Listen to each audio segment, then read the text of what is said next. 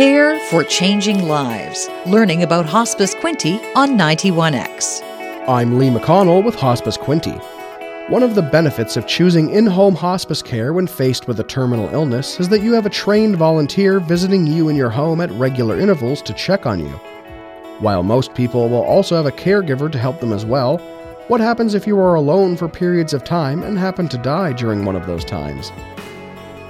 In this episode, we're going to go over what happens if you die alone in your home and give you some tips and precautions you can put in place to make sure you're not forgotten when you die, or even prevent the situation from happening in the first place. The very first step you need to take when facing a life threatening illness is acceptance. To properly prepare, you need to know in your own mind that death will come sometime in the near future, and you will need to take steps to make sure you and your family accept the reality of the situation and plan for when it happens. Also, even if you are not facing a terminal illness but live alone, many of these practices can be put in place to ensure that you are not left injured or forgotten about if you do happen to die in your home. It never hurts to have a plan. The first measure to put in place is to set up a system with a close neighbor. Let them know what your daily routine is and have something you do regularly be an indicator to the neighbor that you are or are not okay.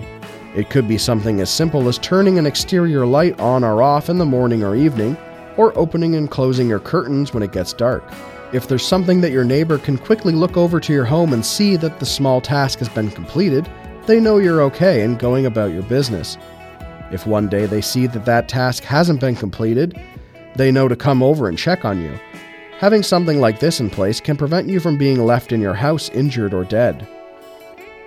Alternatively, anyone who is tech savvy can agree to post something on social media or a chat daily, like the results of a crossword or similar puzzle. That way, your online friends and family will see if you didn't post anything one day and know to check in on you.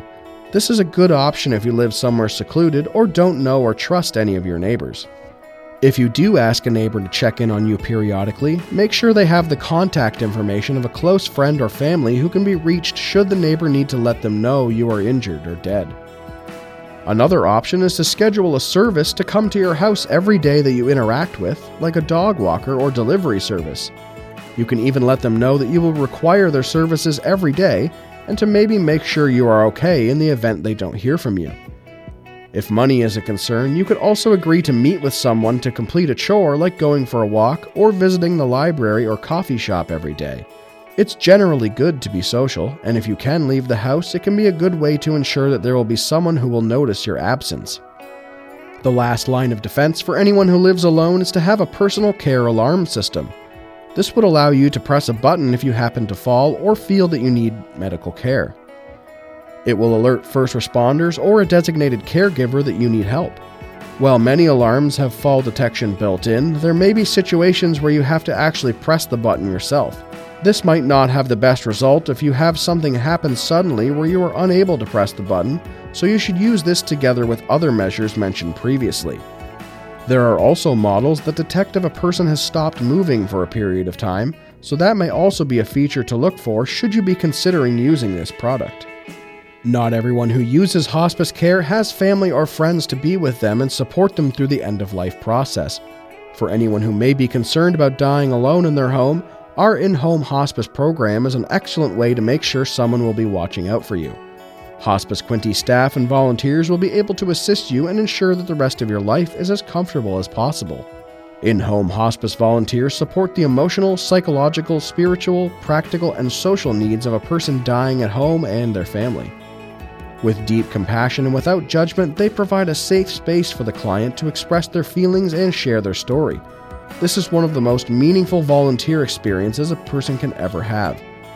Our in home hospice volunteers help to improve the quality of life for the dying person and act as an important support for the family during a difficult time by visiting for up to four hours a week with someone who is terminally ill. This provides respite to that person's caregivers so they can attend to their own needs. Visits take place in homes, hospitals, and long term care facilities. Hospice care support volunteers do much the same work as an in home hospice volunteer, but they provide support for residents and families of the Stan Klemenczyk Care Center. These volunteers provide home cooked meals and also help the clinical staff as needed, as well as providing social supports for residents and families. These volunteers provide their services on a regular schedule that may include mornings, afternoons, evenings, and or weekends. Whether you have a large support system to rally around you in your remaining days, have a small number of close family or friends, or are on your own, Hospice Quinte will be there to make sure the time you have left is lived in the best way possible.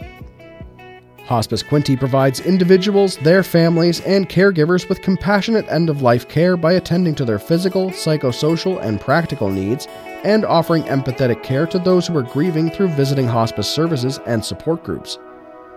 All Hospice Quinte programs and services are provided by compassionate, well trained volunteers and staff at no charge to the individual or their family. We serve a population of over 110,000 in Quinte West, Belleville, Deseronto, Tyendinaga Township, and the Tyendinaga Mohawk Territory. Learn more by visiting hospicequinte.ca and listen for new information each week at this time on Alternative Radio 91X.